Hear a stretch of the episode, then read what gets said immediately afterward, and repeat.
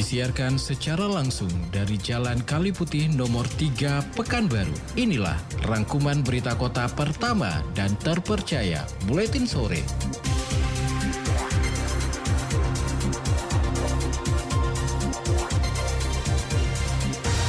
Inilah berita utama untuk hari ini SK penetapan gubernur Maksud kami SK penetapan UMP ditandatangani PLT Gubernur Riau. Paling lambat akhir tahun bekas galian pipa PDAM sudah ditutup.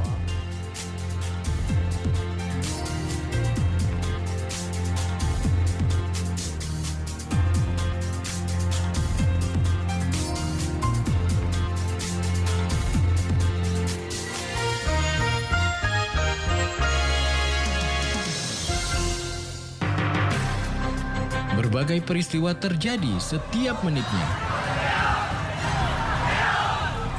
Dari segala sudut pandang yang berbeda. Tidak ada yang luput dari perhatian kami. baru akhirnya menemukan kasus tidak samanya jumlah pajak yang disetorkan oleh pajak. Semuanya kami rangkum untuk Anda tanpa basa-basi. Membawa kabar yang real dan terpercaya ke ruang dengar Anda tanpa ada yang ditutupi. Pemerintah Provinsi Riau berhasil menuntaskan defisit anggaran sebesar 1,9 Simak berita Kota Pekanbaru dalam Buletin Sore. Setiap Senin sampai Sabtu pukul 16.30 hanya di 975 Barabas FM.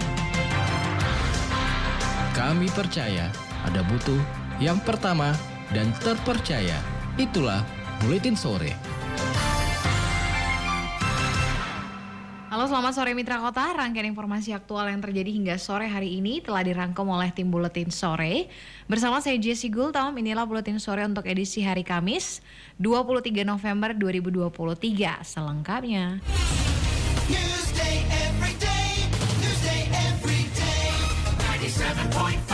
Pelaksana tugas PLT Gubernur Riau Edi Natar Nasution telah menandatangani surat keputusan SK penetapan upah minimum provinsi UMP Riau tahun 2024 sebesar Rp3.294.625. Pelaksana tugas Gubernur Riau Edi Natar Nasution telah menandatangani surat keputusan penetapan upah minimum provinsi atau UMP Riau tahun 2024 sebesar Rp3.294.625.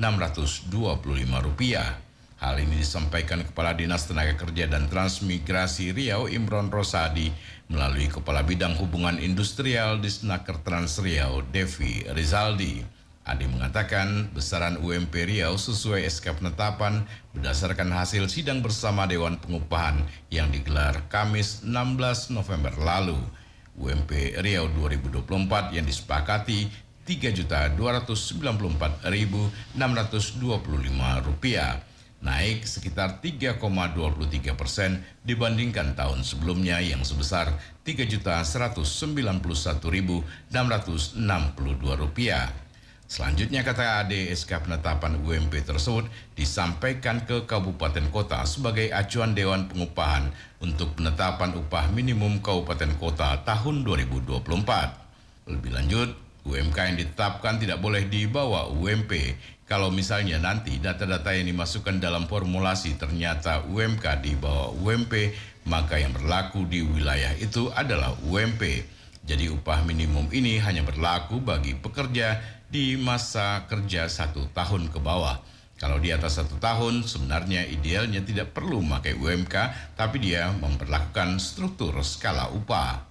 Namun di peraturan pemerintah nomor 51 tahun 2023 menurut AD juga diatur bagi pekerja yang masa kerjanya di bawah satu tahun bisa tidak menggunakan UMK apabila memenuhi kualifikasi tertentu dalam pekerjaan dan jabatan. UMK tanggal 30. 30 November ini. Ya, dia ada lagi satu yang berbeda di PP 51 ini, artinya eh, bagi pekerja yang dengan masa kerja nol, di bawah satu tahun, eh, apabila memenuhi kualifikasi tertentu terkait dengan jabatan yang akan dibuka dalam eh, rekrutmen, eh, dimungkinkan untuk menerima upah di atas upah minimum.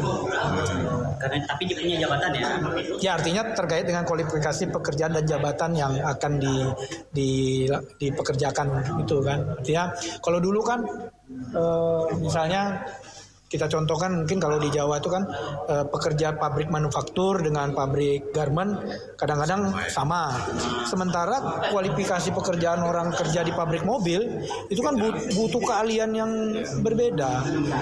Ada lagi contohnya misalnya eh, di, di usaha retail dengan rumah sakit yang harus kuliah tamat sekolah perawat sekolah ini tuh kadang-kadang digaji sama. Itu kan harusnya dimungkinkan untuk juga diberikan upah lebih daripada upah minimum. Itu diatur sekarang. Prima Ermat, Tim Liputan Barabas melaporkan.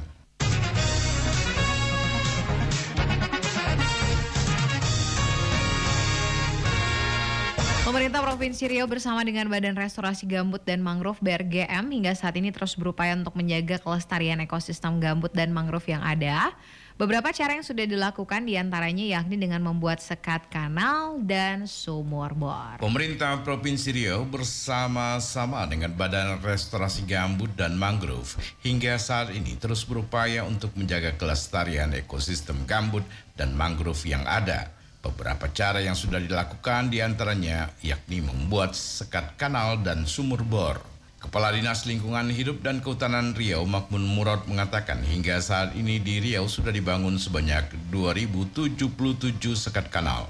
Pembangunan sekat kanal tersebut difokuskan pada daerah yang banyak memiliki lahan gambut dan rawan terjadi kebakaran hutan dan lahan mulai tahun 2017 hingga 2023. Lebih lanjut dikatakannya selain upaya tetap menjaga agar lahan gambut tetap basah dengan membangun sekat kanal, upaya lain untuk mengatasi karhutla yakni dengan menyediakan sumur air berupa sumur bor di lokasi yang juga dianggap rawan terjadi kebakaran hutan dan lahan. Untuk membangun sumur bor sudah dibangun sebanyak 1125 unit. Kemudian juga ada revegetasi lahan lagambut seluas 300,5 hektar. Dalam upaya menjaga lahan gambut tersebut, pihaknya juga melibatkan masyarakat setempat dengan tujuan untuk meningkatkan perekonomian melalui program-program yang dibuat. Selain itu, agar masyarakat juga ikut menjaga pembangunan yang sudah dilaksanakan. Dalam upaya pembangunan sekat kanal dan sumur bor tersebut juga melibatkan 257 kelompok masyarakat penerima revitalisasi ekonomi. Kemudian juga ada 208 desa mandiri peduli gambut dan 104 desa mandiri peduli mangrove. 2077 sekat kanal, 1125 sumur bor, 302,5 hektar revegetasi lahan gambut, melibatkan 257 kelompok masyarakat, penerima revitalisasi ekonomi, kemudian ada empat dokumen yang sudah disus dokumen RPPEG, yaitu Riau, Inil, Inhu, dan Pelalawan, kemudian 208 desa mandiri peduli gambut, dan 104 desa mandiri mandiri peduli mangrove. Itu yang sampai dengan saat ini keberhasilan kita.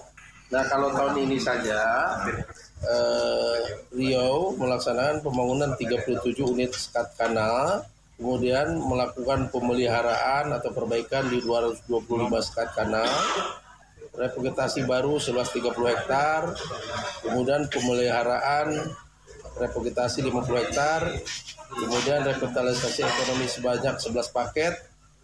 Nah, juga kita dalam hal pencegahan kebakaran hutan dan lahan melalui dana tugas TP dari BRGM itu telah terbentuk tim task force terbangun 10 posko tapak eh, pembasahan Ermat, Tim Liputan Barabas melaporkan.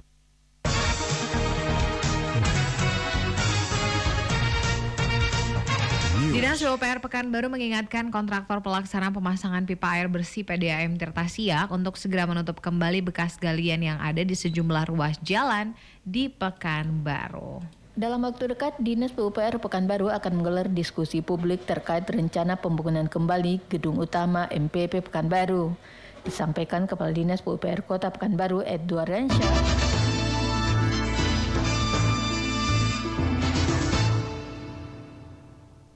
Mitra Kota, demikian angkuhan berita yang kami hadirkan dalam Buletin Sore untuk hari ini. Sampaikan kritik dan saran Anda ke redaksi Buletin Sore Radio Barabas 975 FM, Jalan Kaliputi nomor 3 Pekanbaru. Telepon dan fax 42733. Saya Jessica Gulta membaca berita, Joki Wiranto dan Desi Suryani penata naskah, Gega Isya Putra Produksi dan Prima Ermat Produser, serta seluruh tim Buletin Sore pamit. Terima kasih atas kebersamaannya, selamat sore dan abadikan kami di hati Anda. Berbagai peristiwa terjadi setiap menitnya. Dari segala sudut pandang yang berbeda. Tidak ada yang luput dari perhatian kami. Pekanbaru akhirnya menemukan kasus tidak samanya jumlah pajak yang disetorkan oleh wajib pajak. Semuanya kami rangkum untuk Anda tanpa basa-basi.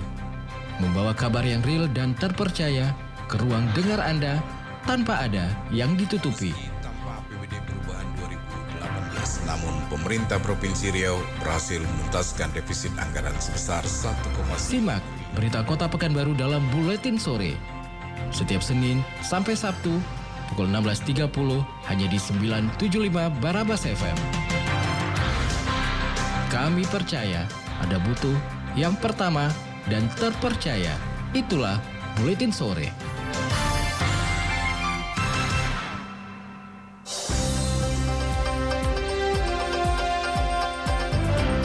Terima kasih. Anda baru saja mendengarkan rangkuman berita kota dalam Buletin Sore. Acara ini persembahan terbaik Barabas 975 FM News and Information.